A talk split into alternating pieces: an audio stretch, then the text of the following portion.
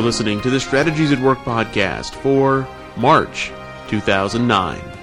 Today's episode is titled The Source of Business Wisdom. An organization is two or more people who have come together to accomplish a mission. In the process of fulfilling its mission, an organization must make decisions of all types. These decisions involve, for example, sales, marketing, product development, finance, personnel, operations, and so forth. Some would argue that the Bible does not address business and or organizational matters. They contend that the Bible is the story of Christ and his work of redemption, and let there be no doubt about the truth of that statement. In addition to the story of redemption, however, the Bible is the best source of revelation we have about God, his character, nature, creation, and purpose.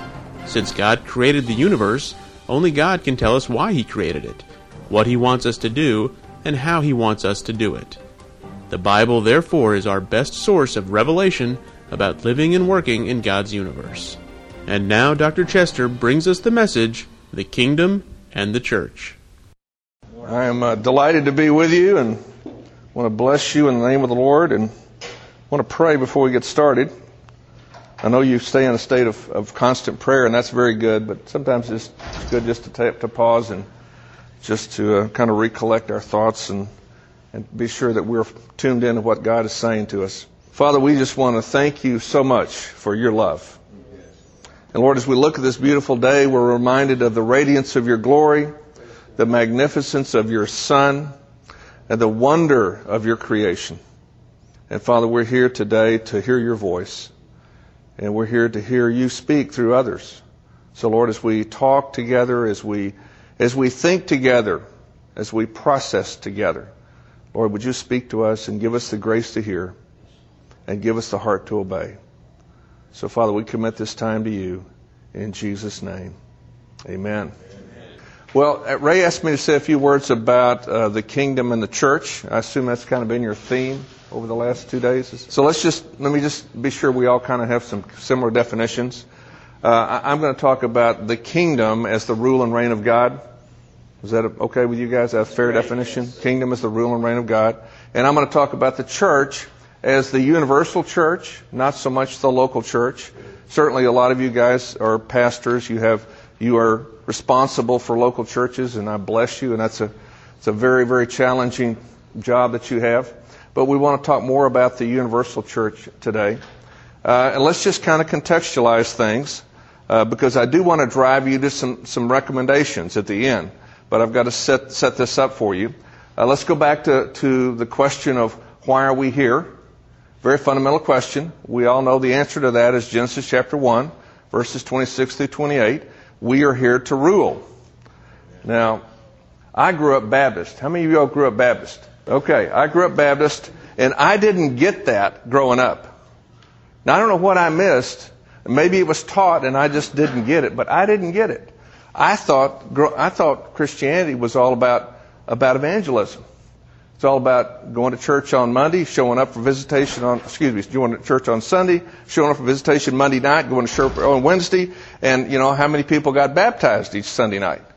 I thought that's what it was all about. I didn't understand this whole idea that God wanted us to bring His rule and reign onto this planet. So that's, that's kind of been a revelation I've come to over the last 20 years largely by virtue of the influence of Dennis Peacocke, whom I view as a mentor and a close friend of mine. We're also golf buddies, so when I get around golf courses, I can't help but think about Dennis. We've spent a lot of time on the golf courses talking theology. You know, you can learn a lot of things about God by, by playing golf and talking theology. So, Dennis has been very helpful in helping me understand the kingdom. So, alright, we understand we're here to rule God's creation. Then we have this thing called sin that shows up in Genesis 3. And now what that does is impedes our ability to rule. So now we, we have this, this, this block, this, this barrier to us doing what we were put here to do well. So what happened then was we have now the whole story of Jesus come unfolding. And the cross and the salvation that we know is by grace through faith, faith in Him. And so that, that begs the question, what's the purpose of this salvation? Is it just to deal with the sin issue? Or is it something more than that? And I would like to suggest to you that the purpose of salvation is to deal with the sin problem in me enough that I can do what God created me to do. Is that a fair, fair understanding? Okay. I think that's really what the scriptures are telling us is that God created us for good works which he prepared in advance for us to do. That's Ephesians 2:10. That comes after Ephesians 2:8, which we all know well. For by grace you saved through faith. So we have to. I, sometimes I, I feel like we have forgotten that 2:10 is there.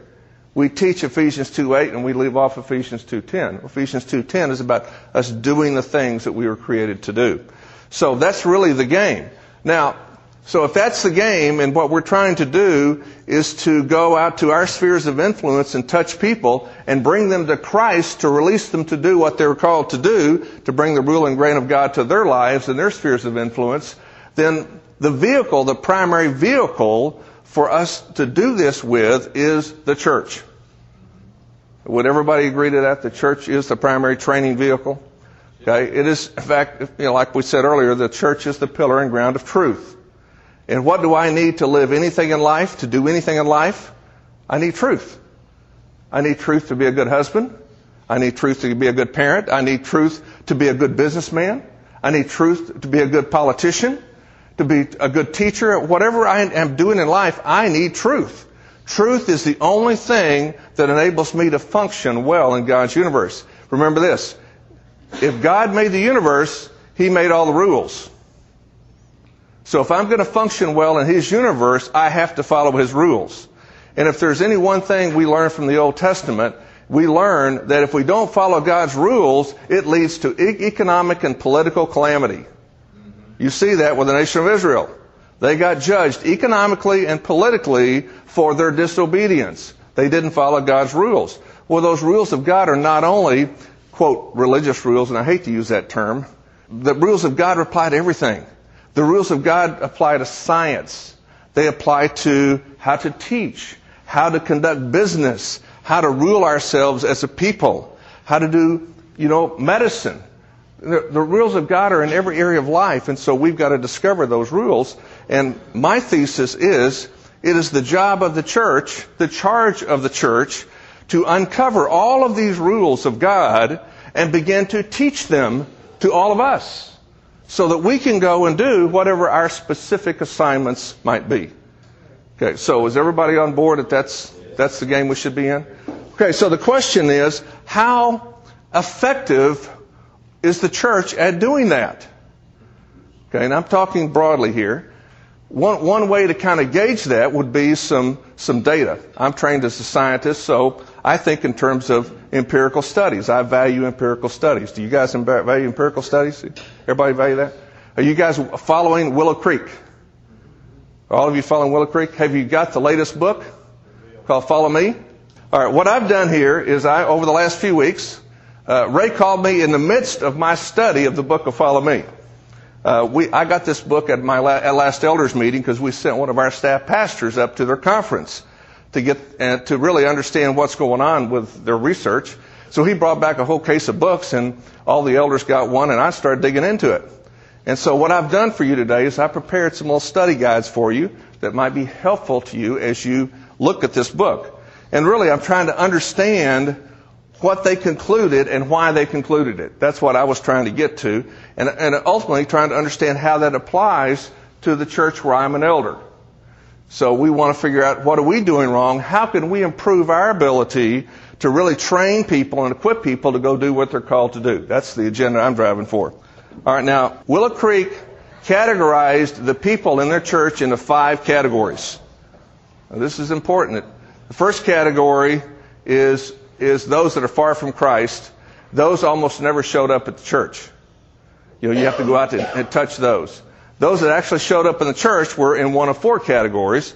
They were either exploring Christ, growing in Christ, close to Christ, or Christ centered. Those that are exploring Christ are not Christians, but they're curious. They're looking, trying to, trying to know something about what Christ is all about. Those that are growing Christ have made a profession of faith and are now beginning to grow and understanding what that means.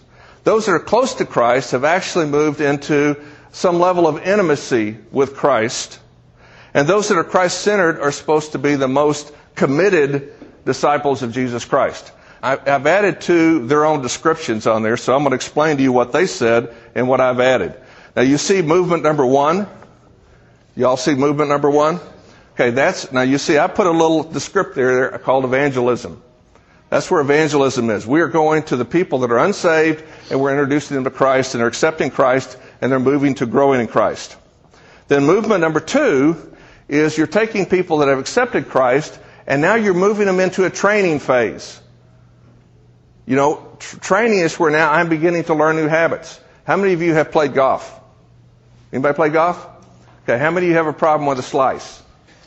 Okay? Okay, now, if I'm going to help you fix that problem with your slice, you know what I'm going to do? I'm going to teach you to hook it. Okay? Because you've got some bad habits with your muscles. Your muscle memory is not working well for you. So I've got to give you some new muscle memory. I have to retrain your muscles. That's what training is. So I, we'll take you on the range and we'll show you how to hook the ball. So what we're trying to do is break bad habits and build new habits.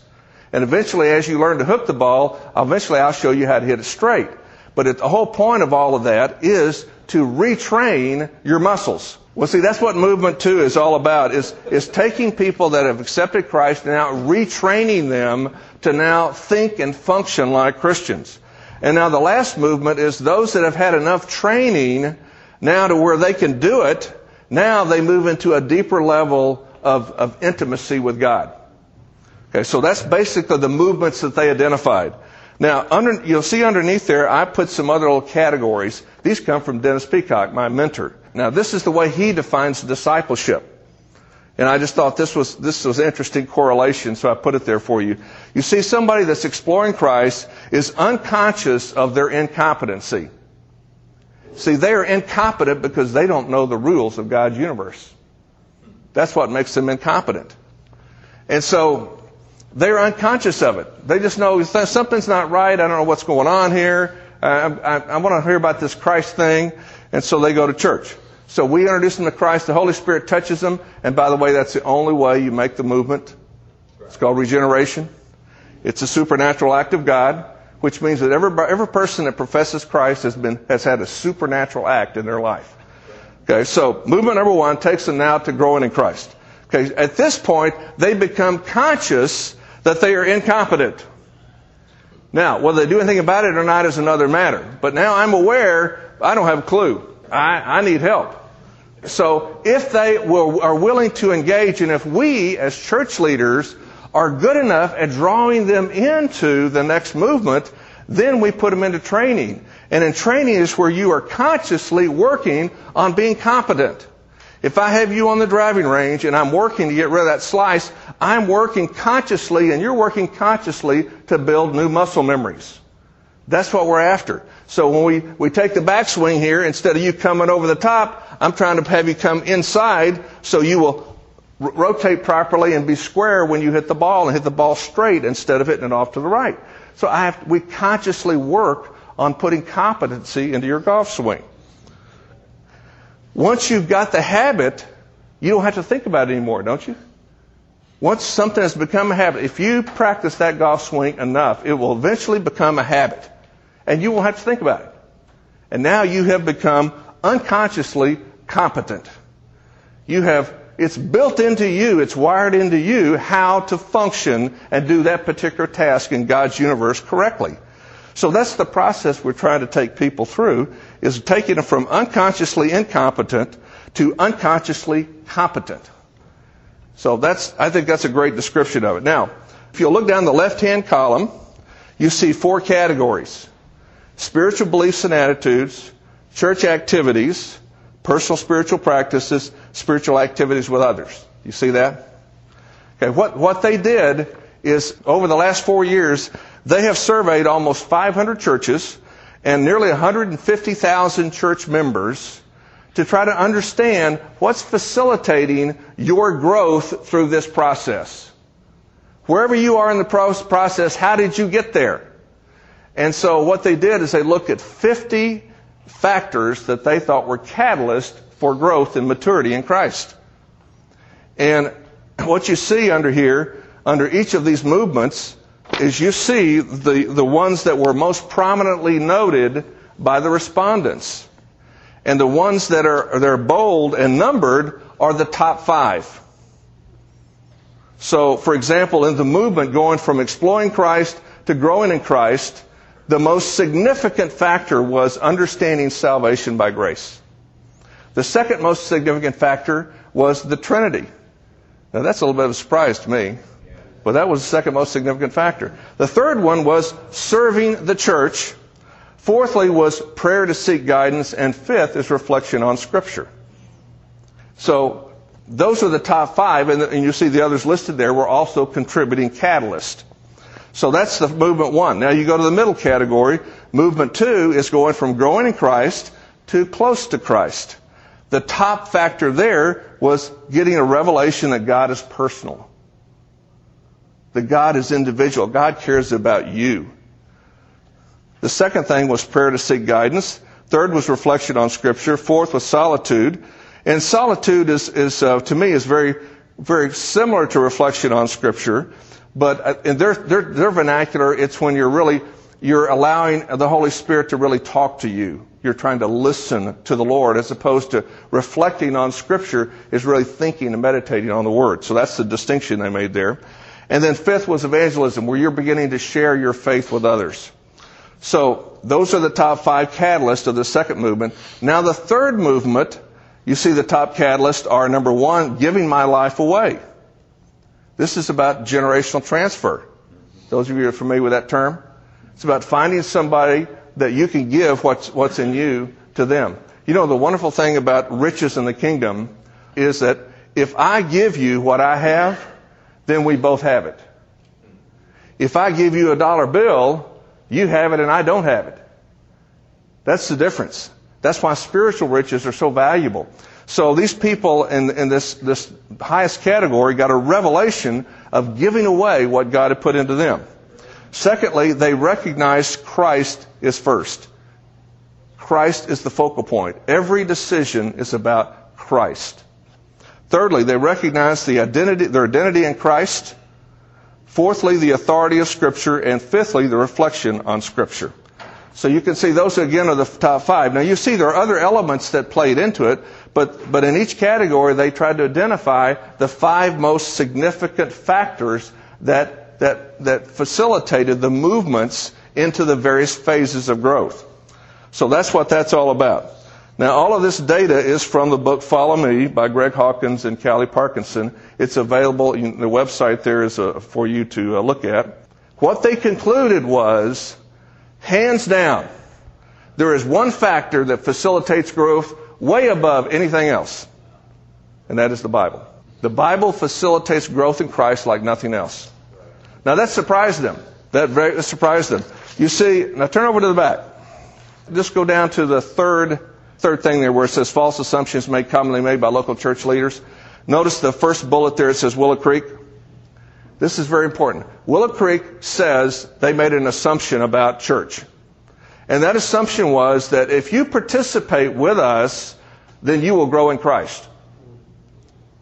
Now, for what I can tell, and I, I, I don't have data other than my own experience, but I've talked to a number of church leaders over my, my life, and what I see consistently is that assumption is made. I, I was playing golf with uh, the executive pastor for one of the big mega churches here in Dallas a couple years ago, and when I had that opportunity, you, any of y'all in mega churches? I don't want to offend any mega church people. You know, I, I always struggle a bit with mega churches, uh, and so we're, we're, I wait till an opportune time because I want to find out his definition of success. I said, hey, what's success? Chunk. Then he comes out, and I'm talking about success in the context of the church. He said, participation. I said, really? He said, yeah. I said, what about discipleship? He said, well, we can't measure that. So they just given up on it. Because the driving agenda there is an, this assumption that Willow Creek had made. If you participate with us, then you will grow in Christ, you will become a disciple. Well, what Willow Creek is saying is that is a false presupposition. That is not true. That's a big, major point of their research that they discovered. So, I want to challenge you. What I've discovered when I took that back to my own church, and we're not a megachurch, we, we're what, 600 people, 700 people, something like that.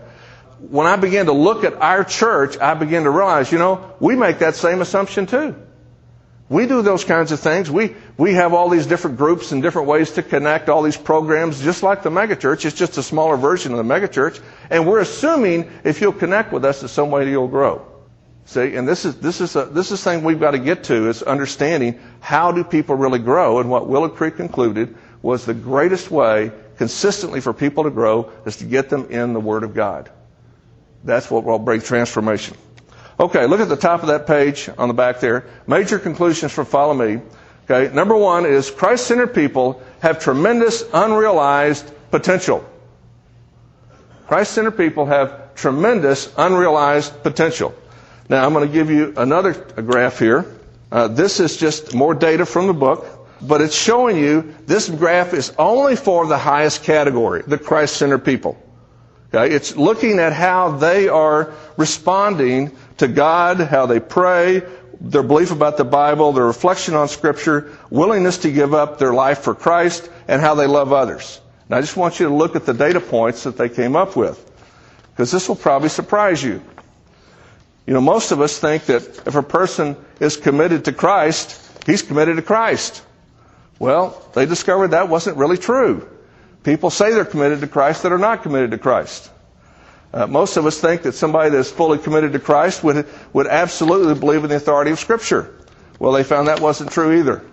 That only 80% of them were. Probably the, the greatest uh, ch- uh, challenge for them was the discovery about how, how the most criti- uh, committed people love others.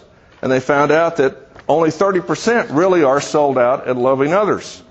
Now, see, these are, these are startling things.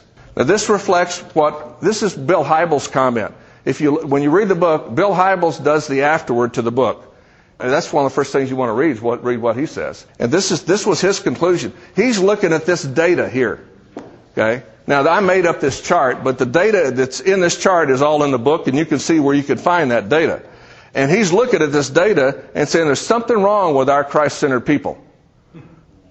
You know, this is not a good picture. These people are way underperforming. They don't get it it makes you wonder is there another category beyond Christ centered that we haven't seen here?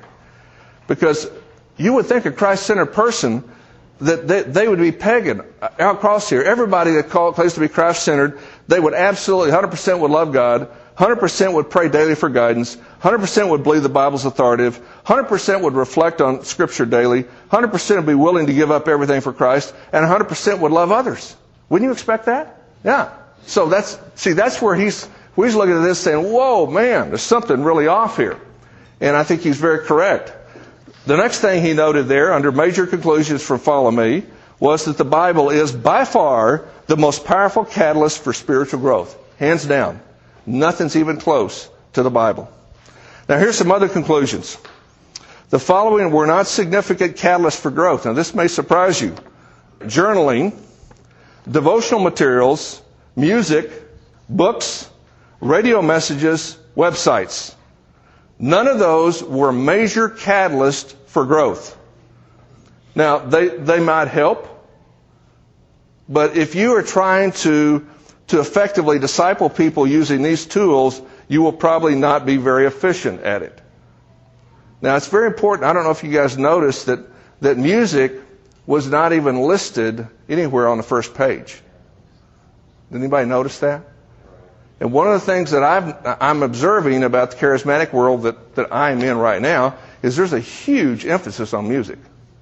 There's em- enormous amounts of resources, time resources, talent resources, and as well as treasure going into this. You know, making CDs and doing big productions and all this stuff. And I'm saying, well, where's music in all this?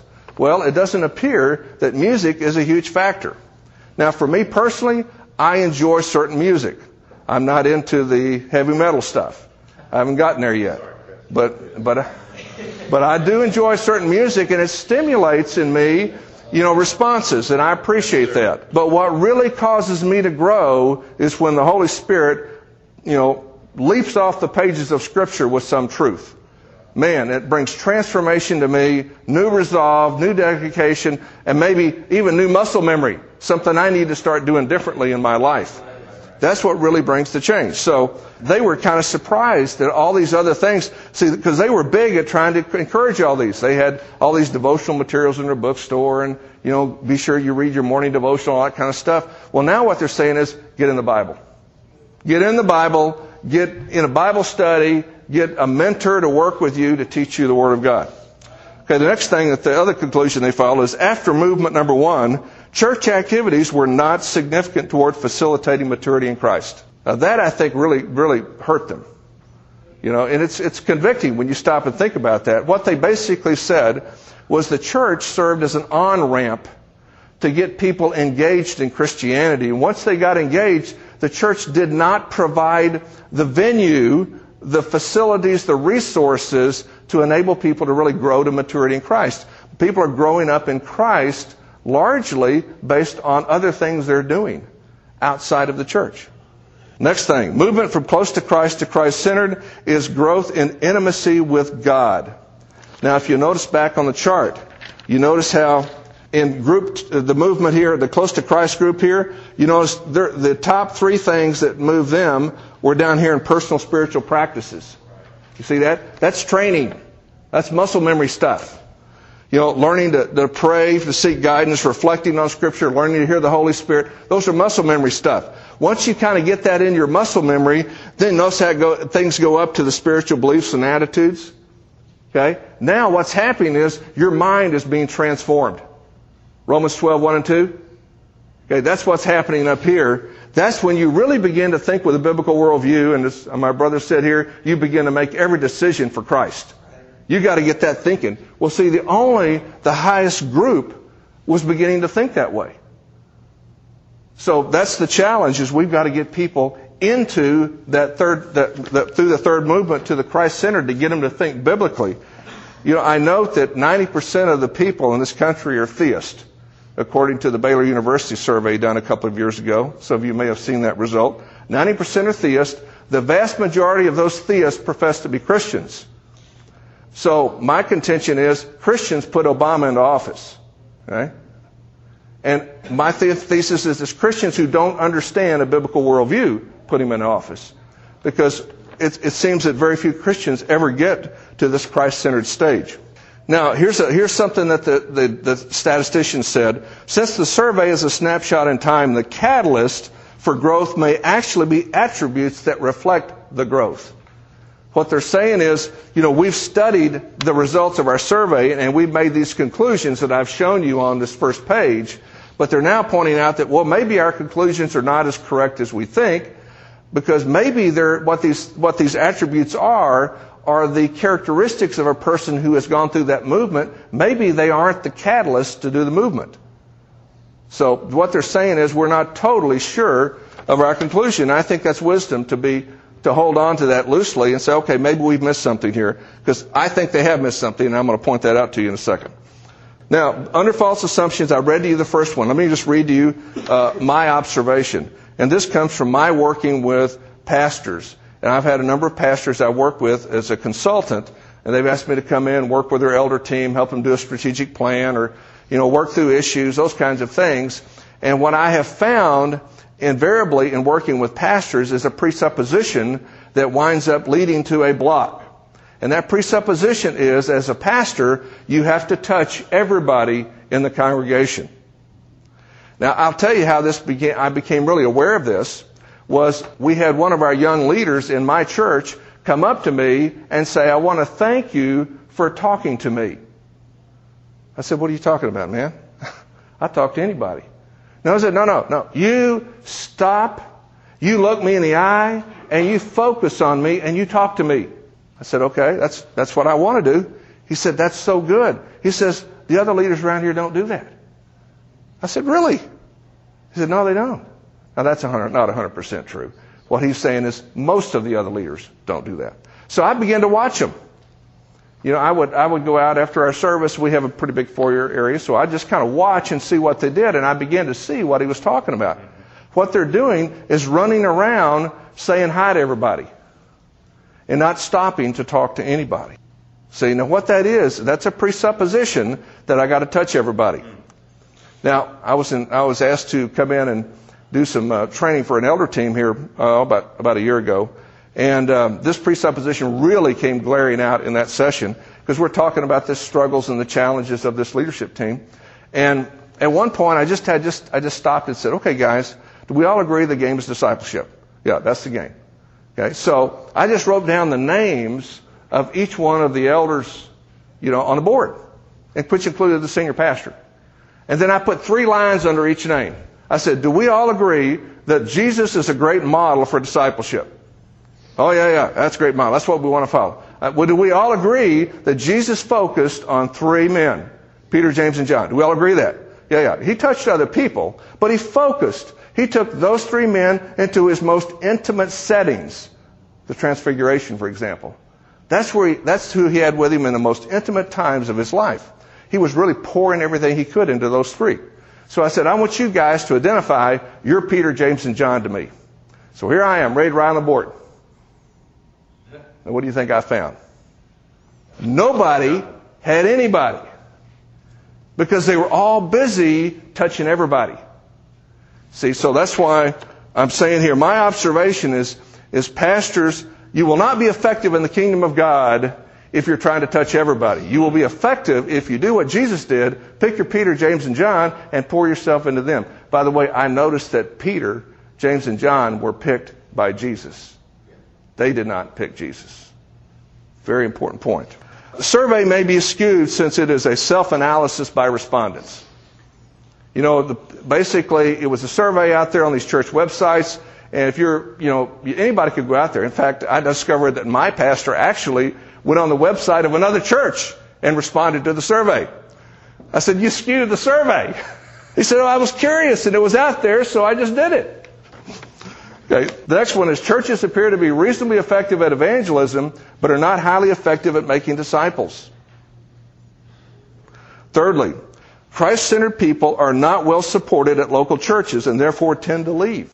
Okay? Now, that is exactly what Barna's theory is. Those of you who have read the Revolutionaries, and I know Barna has got mixed reviews out there right now, but he, he's posited something that seems to be happening. Uh, how many of you are following the house church movement? Okay. The last data point I saw on that was that approximately 20% of the Christian community is involved in a house church. Okay, y'all aware of that? It's actually gotten the Baptists really uh, concerned because they're, they're seeing they're seeing a flattening and a drop off in their attendance as well as their revenue. Christ centered people are not well supported local churches. Next one growth happens progressively through personal learning and adopting a biblical world view. That's how people grow. They engage in learning the Word of God and it becoming incarnate in them. Training and then beginning to transform the mind. That's what really facilitates growth. Kingdom work is defined primarily in terms of evangelism. That is their definition. Now, I'm going to suggest to you that is not a correct definition. Okay? And finally, the most mature people are underperforming, and I think it's because of dualism and lack of spiritual mentoring. There is a, a chart on page 45 in the book where it shows uh, the number of people that have spiritual mentors across the categories. And basically, the line is flat, and it's around 10%. Only 1 in 10 claims to have a spiritual mentor. And my experience with that is that probably is not really a mentor. It's probably just somebody you call a close friend. I think probably it's probably one in a hundred that have a real spiritual mentor. And it's a sad reality. Okay, I have, I have three suggestions for you. Okay, number one, reject dualism. Now I'm assuming all of you guys know what dualism is. Dualism is the bifurcation of physical and spiritual reality. Dualism says physical reality is not relevant to God. Although God made the, the physical universe and he called it very good. So dualism is inherently, I think, inconsistent with Scripture. Dualism says there's no call of God except to, quote, vocational ministry. As you go through the book and you read it, you see over and over again their idea of ministry is all about evangelism. They have no sense of people doing the work of the kingdom outside of the local church. So I, my, my thesis is reject dualism, embrace holism, because we have been charged to bring the kingdom, the rule and reign of God on this earth as it is in heaven. So that's number one. Okay, number two, we need to focus on making spiritual sons and daughters, that is disciples, not monuments. We make monuments When we build buildings, we focus on buildings, we focus on attendance, we focus on budgets, we focus on programs. Those are all about monuments. I actually was at a, at a meeting a couple of years ago. Uh, this was a 20 year celebration of a church. And uh, in the course of this celebration, they were showing a vision for 20 years forward. And they showed a PowerPoint presentation. And the PowerPoint presentation was all about the building. What the building is going to look like in 20 years. There was not a single picture of a person, not a single reference, you know, to making disciples of Christ. It was all about the building. That's a monument. That, if that's your legacy, uh, the building is your legacy, that's not a legacy. A legacy is a son. That's a legacy. A son, I'm not talking about male or female. I'm talking about someone you pour your spiritual DNA into. So may I suggest that the focus of our lives needs to be making sons and daughters and training them in the kingdom work. And finally, disciple people like Jesus did.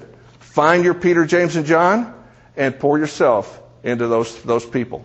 And that's how you will bring transformation to this world. Acts 19, I was reading it a few months ago, and I, just I saw something that I had never seen before. And I've taught the book of Acts several times, and I had not seen this before. This is a story about Paul at Ephesus.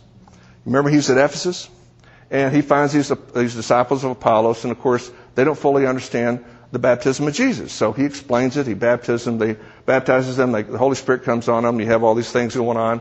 And so at great, great event, you know, we all know that, that text. Then it goes on to say that he went into the synagogue to preach the kingdom of God. Yeah. By the way, that's what Jesus, what Paul preached, is the kingdom of God. So he's sharing the kingdom of God to the Jews. The Jews are rejecting him. So he, he says, okay, fine. You don't want it? I'll go someplace else. So he goes back to these 12 disciples of Apollos. He says, hey guys, do you want to know the kingdom of God? I said, hey, we're there. So then it says, every day for two years they met and he taught them the kingdom of God. Now, you talk about a seminary, that had to be a seminary. Okay. Then, what startled me is what I saw next. And this is what I had missed. It says, after he got through that two years teaching them, it, it says, and so then, all of Asia heard the word of the Lord. You see, evangelism happened through discipleship. You got those 12 people so infected with Christ they couldn't stand it. And you know, you may remember that Paul had been forbidden to go into Asia. Remember that? He'd not been allowed to go into Asia. This is how God was going to evangelize Asia, was through Paul's sons. So that to me is a great picture. We, if we focus on, on making sons, pouring the kingdom of God into our sons, we will create the greatest evangelistic tool that this world has ever known. So Lord, give us the grace to do that.